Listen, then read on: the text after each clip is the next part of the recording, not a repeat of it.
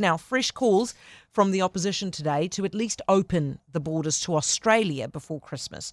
Chris Hipkins admitted today in question time that of more than 2,500 returning Kiwis from Australia since early in the Auckland lockdown, just three of them had COVID and all three were unvaccinated.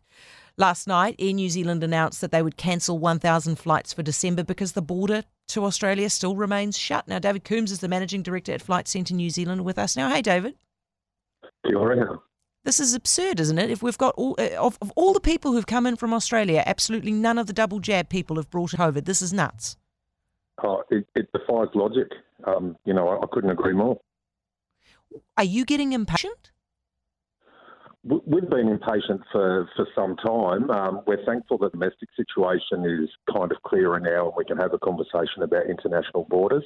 Um, it's been 100 days over since uh, Reconnecting New Zealanders to the World Plan came out, and there's been zero dialogue about it since.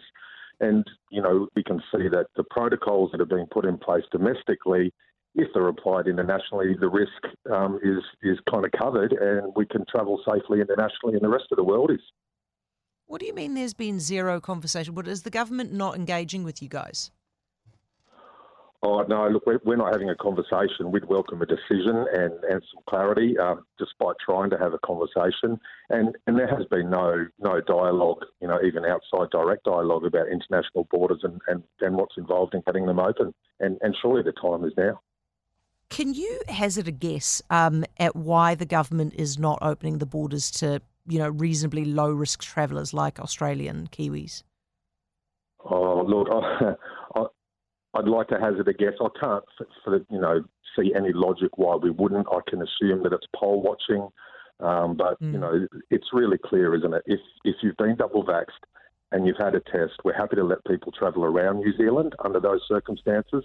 So, what's different for letting people come in with those circumstances into the country? And, you know, Heather, we've for 600 days now, our industry's been in the equivalent of level four, uh, no product to sell, uh, you know, next to no income, but holding the hands of our customers and, and the emotions that they're going through to try and get MIQ spots to get back in. This is really damaging to, to Kiwi families, to Kiwi businesses who are trying to compete on the global stage. And at what point um, are we comfortable that we can open the borders safely and get back on with, with business and connecting families?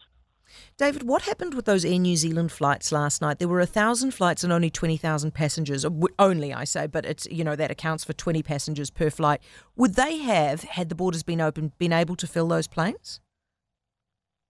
Oh, if the borders were open and Yeah. you could come back with our MIQ, I absolutely believe so. We've got uh, we we've surveyed our, our customer database recently, and, and almost ninety percent of our customers are keen to travel overseas in the next year. So we're expecting massive pent up demand, but it's uncertainty around the border situation that is stopping people from moving and committing to, to travelling in the future.